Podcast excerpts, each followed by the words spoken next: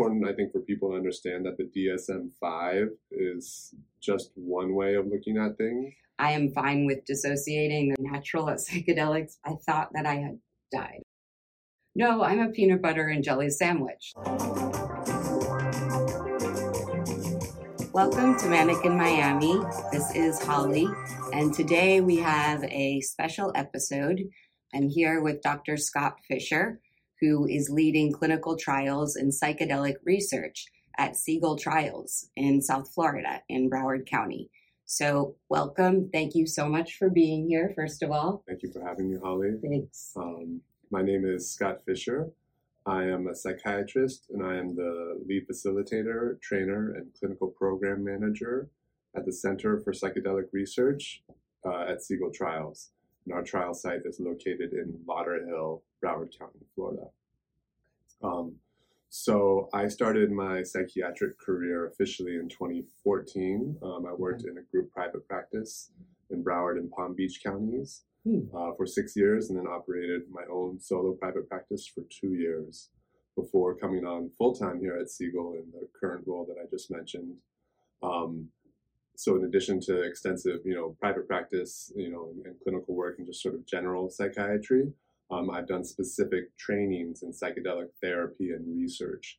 And my, I have a lot of interest in that field in psychiatry and psychedelics uh, for mental health in general. Yeah. But my real specialty is in the psychological support, psychotherapy, the set and setting that is usually used as a part of the psychedelic studies and treatments uh, Yes. that uh, is really prevalent today. Right. I would like to disclose that I have done psychedelics. I have done ketamine therapy for bipolar depression. I know that I would be excluded from the 5-MeO DMT study, but I found that to be just absolutely a mind blowing, powerful experience. I'm sort of curious, and I wonder if your listeners might be curious if you did want to share any more details Sure. about that experience. Um, let's see. I had a pretty large dose of it. Um, my friend actually dosed me. She uses um, an environment that is modeled on traditional medicine and indigenous communities, but she does not go by the term shaman. You know, she's a, a Caucasian woman.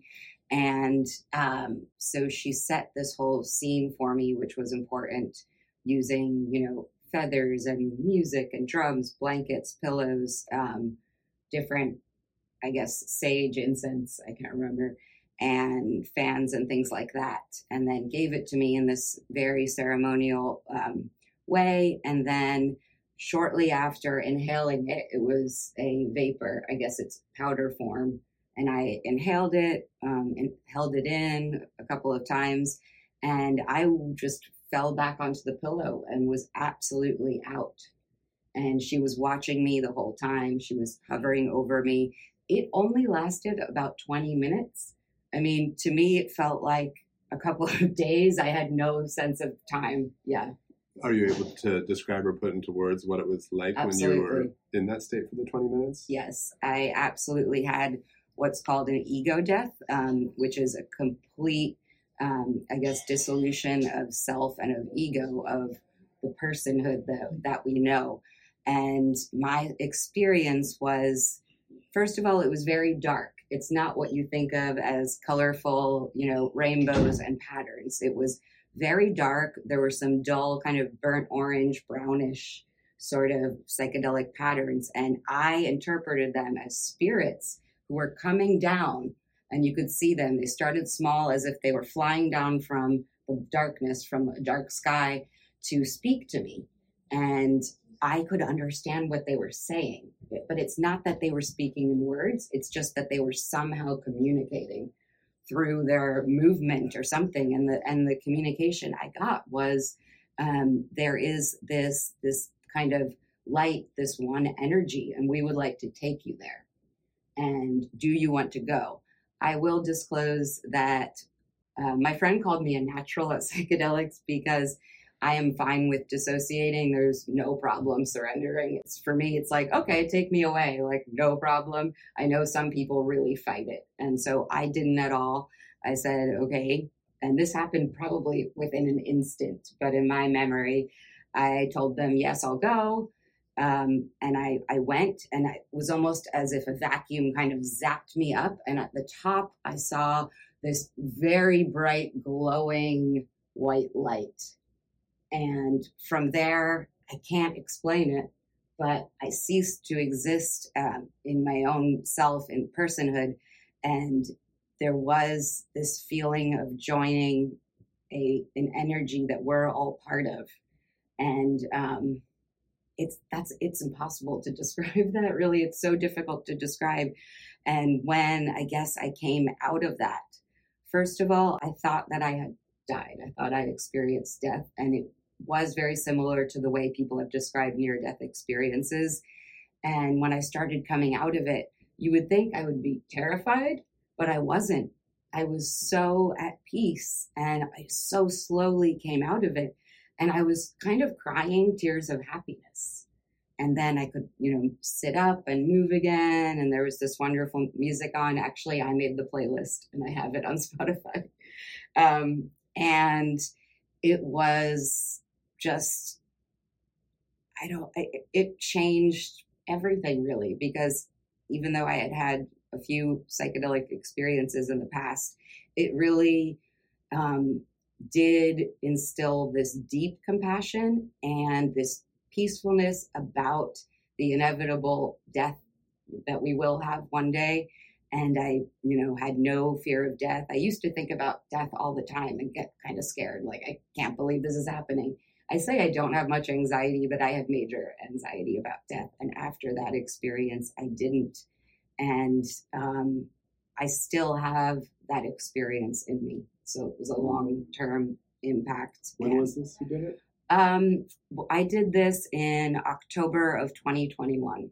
So almost two years ago. Yeah, okay. and I still have that that in me. I think about it sometimes, and it's a very good memory. But um, I understand why some people might fight it a little at first because it's scary, you know, and you're being asked to basically die and, and surrender yourself, and it does it does turn out to be this profoundly um, spiritual experience that is very positive. And I know that psilocybin can be used at end of life to kind of take away the fear of death for people or people with terminal illness. And it did the same thing. Mm. It completely took away the fear of death and yeah. reminded me that all of the horrible things that happen in the world and what we're doing to, you know, our environment and um, plant life, animal life, and of course to other humans and what we have done historically. That, for me, I had the sense that all of that goes away and we join this like pure energy where none of that exists anymore. Does that make mm. sense? Yeah, that is such a beautiful description. Just want to say thank you and yeah. give appreciation for describing that um, because it sounds so powerful. Yeah. And um, you know, also uh, really want to honor. It sounds like you know, in terms of the integration, you really found some new perspectives. Yeah. Um, that it seems like you I believe. really highly value yeah. some of these shifts in perspective. And um, yeah, I guess I'd be curious if there's any other aspects of you know, I mean, those shifts in perspective are already so valuable that perhaps there aren't any other aspects of yeah. integration that have come up for you, but if there are any, I think also that would be really interesting to hear. Yeah, I actually also had another 5-MeO DMT experience with a smaller dose.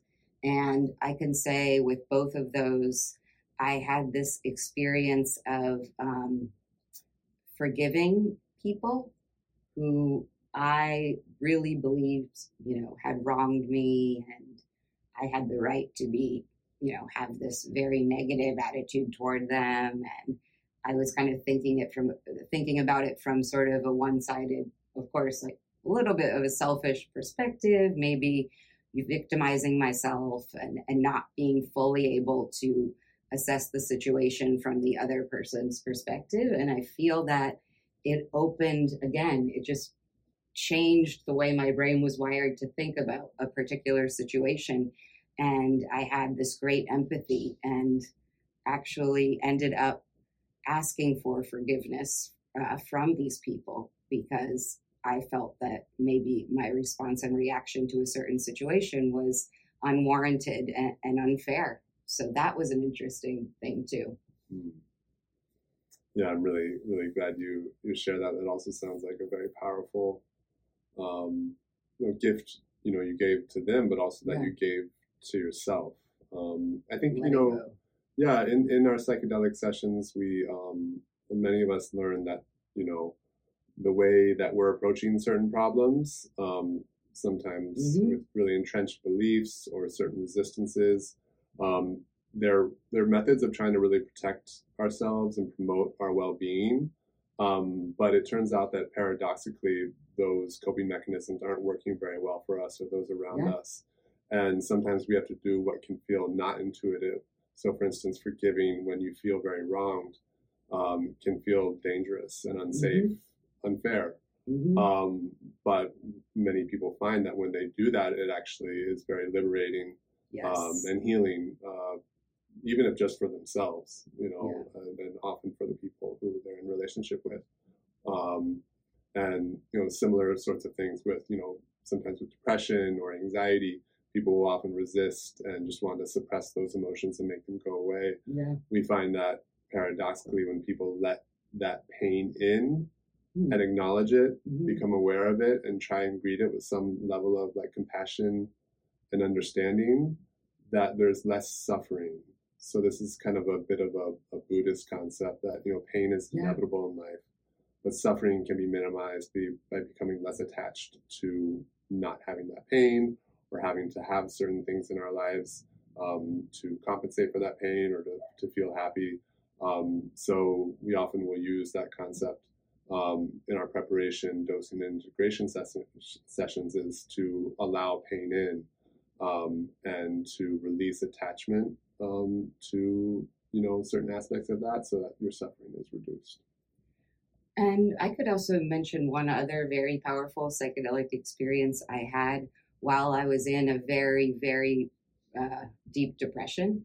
Um, and I had suicidal ideation all the time. I had anhedonia. I isolated myself, which makes things a lot worse, rumination, all of those things. And I just felt worthless and, and hopeless as a person um, in this depressive episode and I used psilocybin to try to maybe to do something. And I, I used a very small amount, almost like a mini, just more, a little more than a microdose.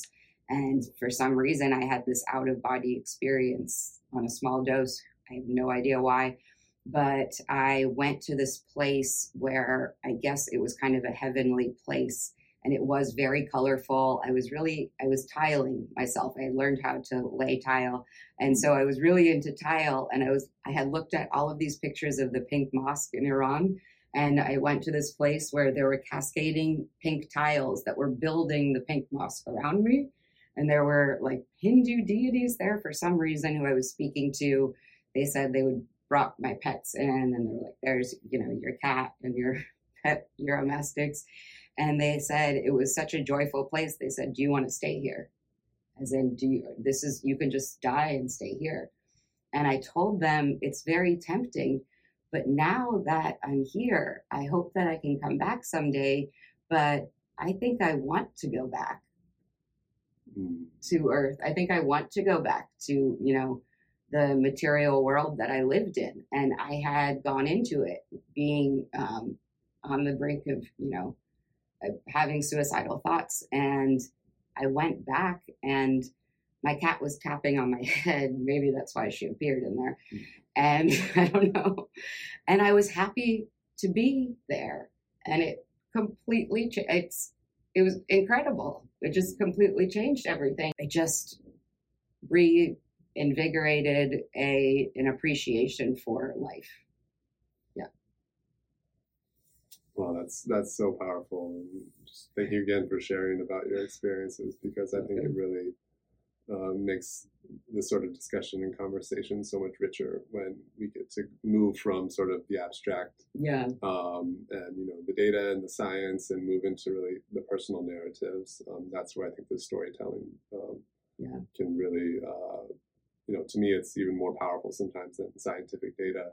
and I, I think that it also kind of uh, made me ponder the idea of consciousness and the mind over um, constantly looking at the neuroscience. And yeah, I, I agree. Um, psychedelic experiences can often invite us to welcome in paradox. Yeah.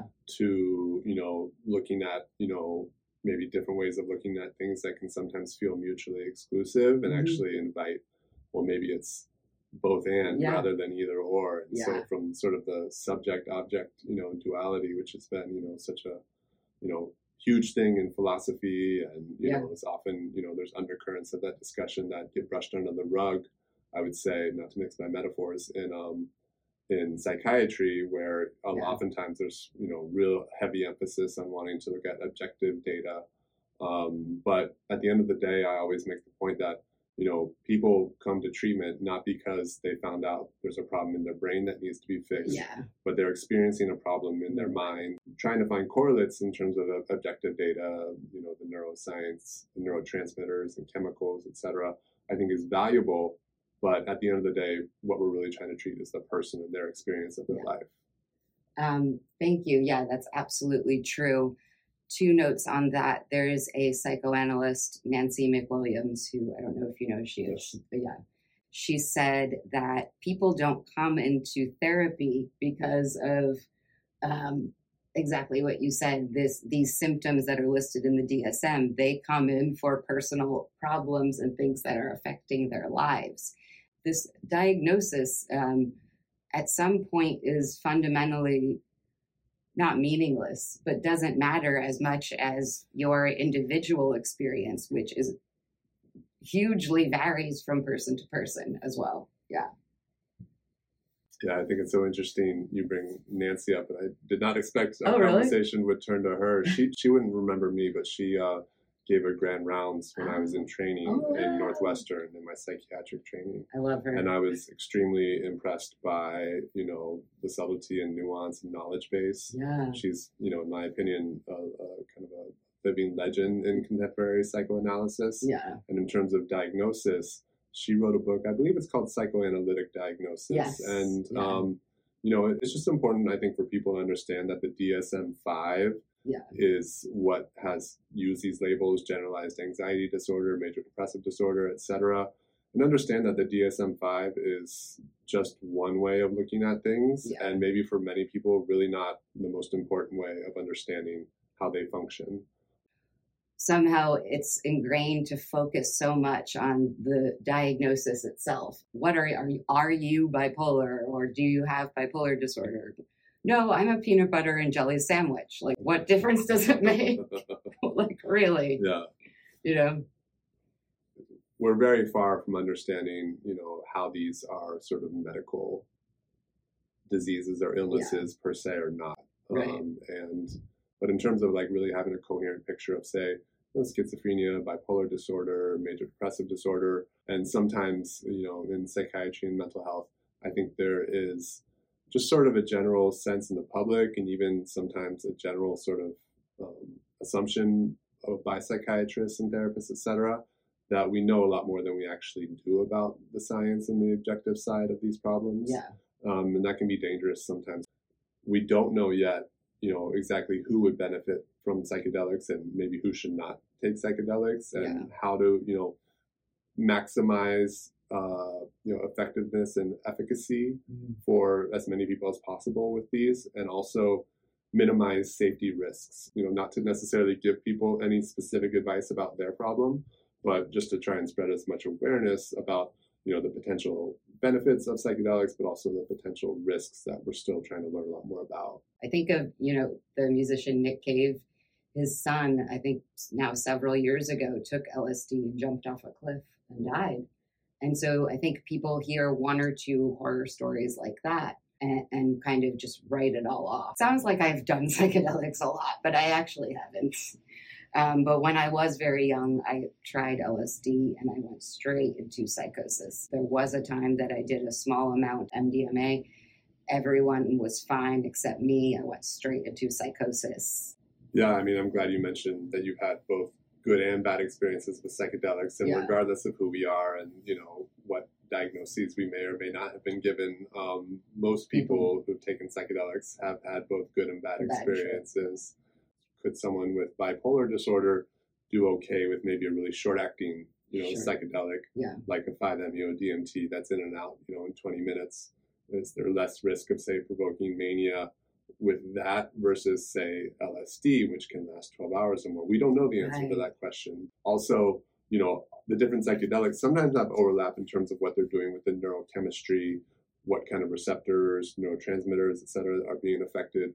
Um, but there's also key differences. And so are there certain types that, you know, might be better for certain sorts of problems and others that should be avoided? And, you know, a lot of the psychedelic research that has happened, you know, in the last 20 years or so has been sponsored by nonprofits who have gotten charitable donations to support their research. Oh, right. Um, the U.S. government, um, up until recently, was not supportive with any sort of grants. I think because of the promise that of the research supported by nonprofits like MAPS, yeah. like the Hefter Research Institute, like the USONA Institute. As a result of you know their research, now we are starting to see some changes from government and actually seen some awards coming from you know those major institutions.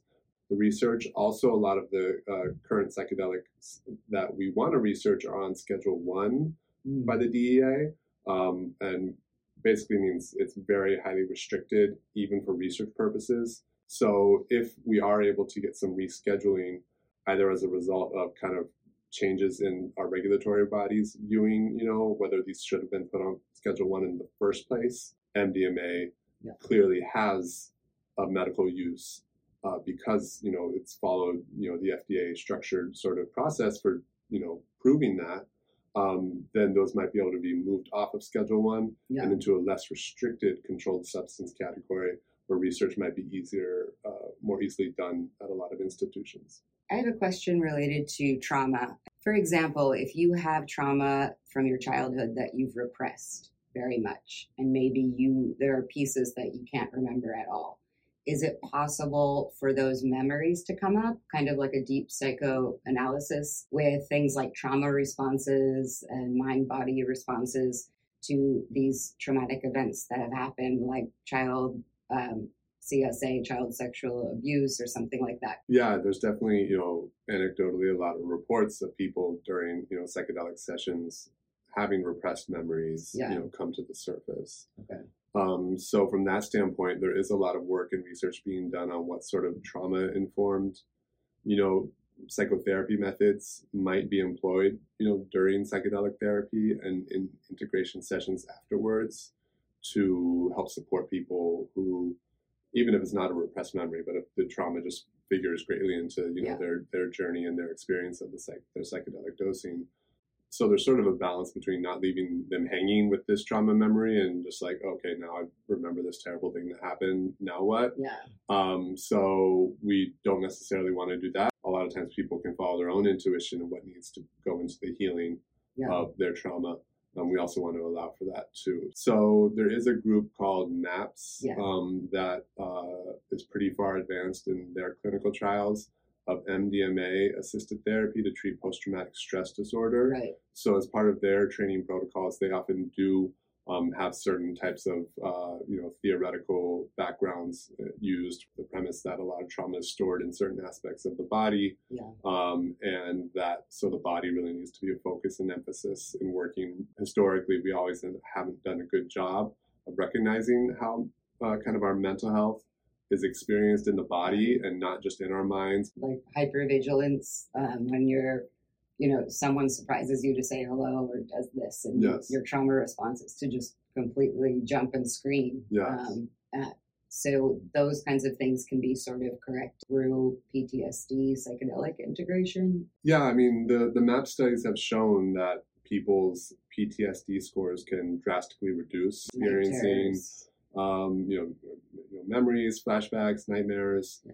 Um, hypervigilance is uh, definitely a big one. There's some other kind of domains that we sometimes look at. Now, um, many people have the out of body kind of dissociative experience. So, with people who are accustomed to dissociating, might that be kind of easier for them to surrender as a result of the dissociation? I heard that people with borderline personality disorder who often have um, problems with their identity and having a, a solid identity can um, have some problems and actually not reap benefits from things like ketamine therapy precisely because they don't want to lose the self. They're trying to find the self. I spoke to a woman who did ketamine therapy and has borderline personality disorder, and she said that it made her more depressed. I just thought oh, that was very interesting. So the dissociation and that. Yeah, I mean, I think those are such excellent questions, oh. and uh, you know, this is where uh, you know, as a physician, I like to be very clear uh, about answering that we don't know the answers to those okay, questions. Yeah. Uh, I think they're interesting to think about and probably could help inform future research. Uh, but I did want to ask you um, about the preparation and the integration. I felt very comfortable having a woman do it in the non medical setting.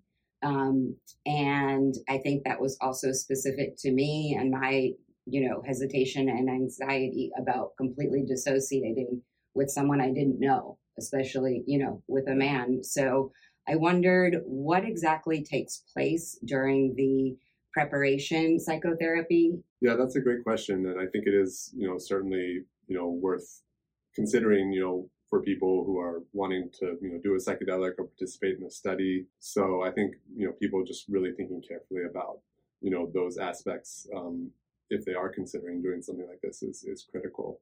Yeah. Um, and like I mentioned, you know, preparation and integration, if you look at our studies, it's relatively circumscribed because the nature okay. of studies is to follow certain protocols. Okay. We are a clinical trial site, which means that we are usually, for a lot of our studies, one of many sites around the country following the same protocol. Okay. And so we try and have a certain level of standardization between those different sites about what's being done to help with the validity of the data. Right. I think we very much openly acknowledge that there could be much better ways of doing it and many different ways of doing it. So, you know, our preparation sessions, um, you know, this is these are different than other drug trials in that we are offering psychological support and yeah. therapy.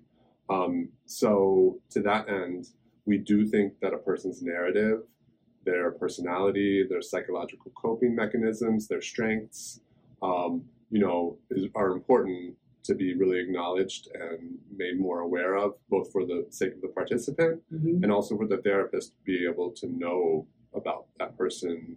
Right. A lot of, um, you know, physical exam, laboratory work, careful sort of mental health and physical health evaluations done as part of the screening process. Okay. But in terms of the kind of the psychological support, psychotherapy preparation, um, we really just ask people to tell us everything about their lives as much as possible with you know certainly no expectation that they go into details that they don't want to go into but from you know even what their parents lives were like before mm-hmm. um, you know they had them uh, more about their heritage you know how their mother's pregnancy was with them yeah. everything about their family dynamics growing up we definitely ask for you know their key life events and then in terms of you know other parts of the preparation, like I mentioned, we really, you know, tell them about, say it's a study for psilocybin, you know, which is found in uh, a variety of mushrooms, you know, that grow around the world. Um, we tell them, okay, here's some information about psilocybin. Here are some things that could, could potentially happen, you know, physically in your body when you take psilocybin. Here's, you know, what happens, you know, potentially in your mind or emotionally. Mm-hmm. We mentioned that there are people that have, you know, really uh, in those altered states of consciousness experiences that are maybe very different than their normal day-to-day consciousness which might sometimes be called spiritual experiences yeah. mystical experiences transpersonal experiences mm-hmm. other sorts of non-ordinary so to speak states of consciousness. A lot of different things can happen. Yeah. And this is where we start to teach them certain like uh, kind of techniques towards approaching um, you know their dosing sessions you know invite them to uh, use an attitude of really like surrender to whatever experience is going to happen to them. Um, and to really just kind of instead of trying to resist or run away from challenging experiences or things that they uh, sometimes don't feel safe to explore yeah. um, psychologically, this study might be a good opportunity to actually become curious and open um, and you know see if you can really um, embody attitudes of kind of compassion and self-awareness um, because we think sometimes people's symptoms, quote unquote, are actually information trying to you know transmit something to the person, Yeah. and that if they're trying to really avoid the experience of those you know symptoms, then the message is still going to try and you know the body's still going to try and put that through until the person really fully experiences the message. You know, psychedelic treatments really started to be used in Western medicines in the 1950s and 60s. There Mhm. actually were 40,000 or more research research subjects dosed with a variety of psychedelics, uh, mostly LSD, but some others back in the 50s and 60s. Um, that research was shut down uh, for regulatory reasons uh, in 1970 and was mostly, we think now, for political reasons rather than truly scientific reasons. There is a tradition in the Western medicine of using um, kind of a period of preparation for psychedelic treatments where the therapists meet with the participants in our study or the people who are going to take the journey. Um, so the preparation is really just a chance to develop a rapport and comfort level uh, with each other, which is you know really important in all aspects of medicine and psychotherapy, but we think is particularly important in psychedelic psychotherapy. So that there's a big emphasis on developing that therapeutic rapport. All our dosings are done in a very comfortable living room like setting at our center where you know the therapists are with them the entire time Okay. really monitoring their safety Yeah. and also supporting them psychologically and emotionally. Uh, we really encourage people to try to see if they can go into sort of an interior introspective space. Right.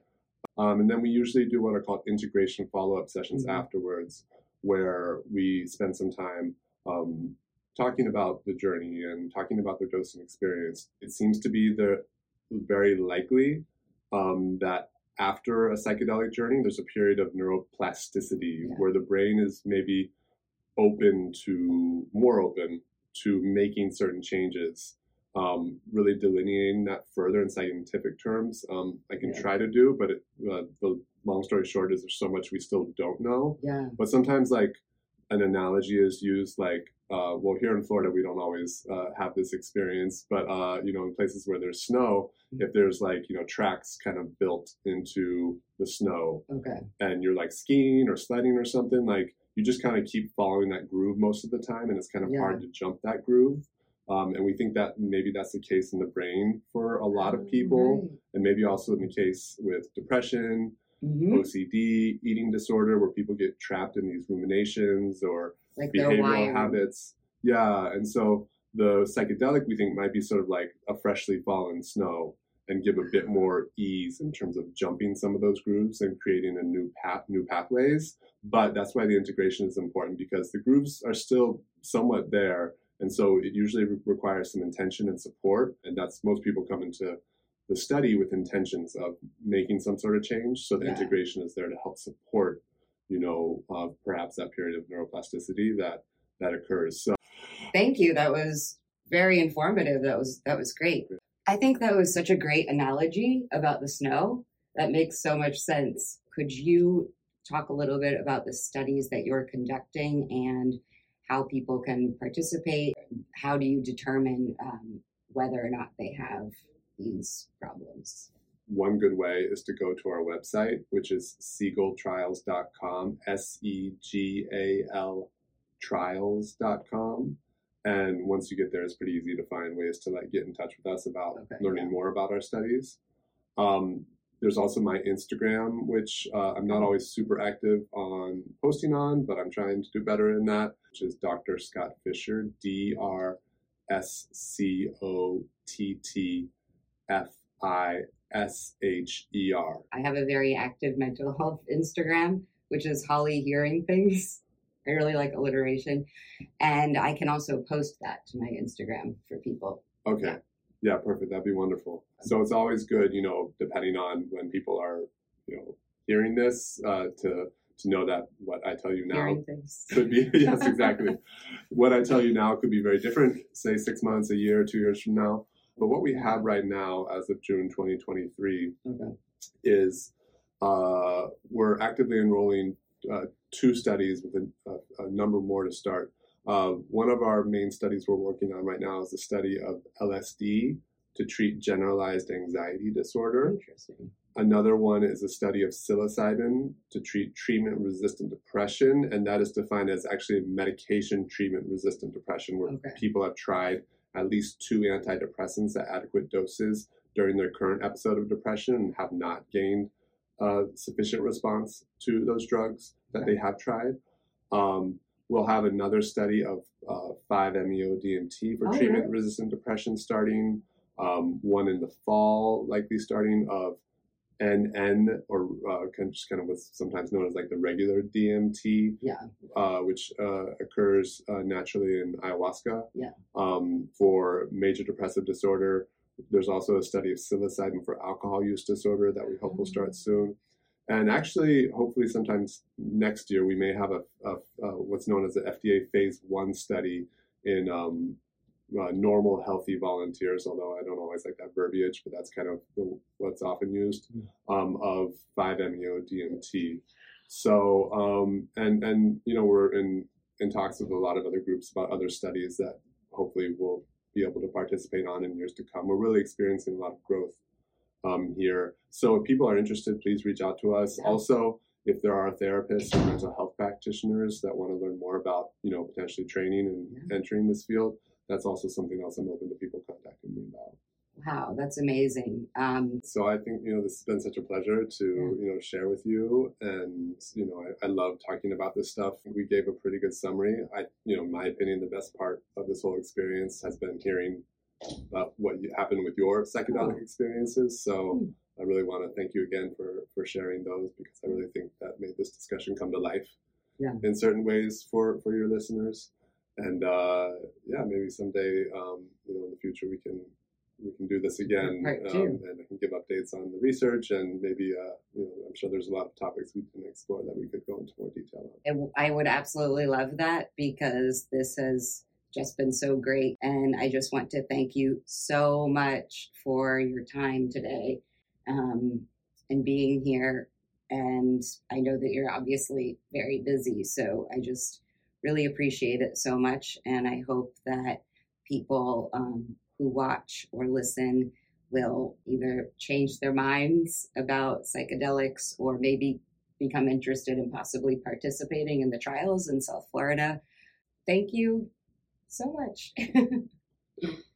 Yeah, my pleasure. Thanks so much for having me. And yeah, I would like to reiterate, please reach out to us on our website, segaltrials.com. Yeah. Um, or on my Instagram, Dr. Scott Fisher. And yeah, I would love to, to come back and revisit some of these topics and explore new ones. So thank you very much, Okay. Holly. Thanks. Thank you, everyone. Bye.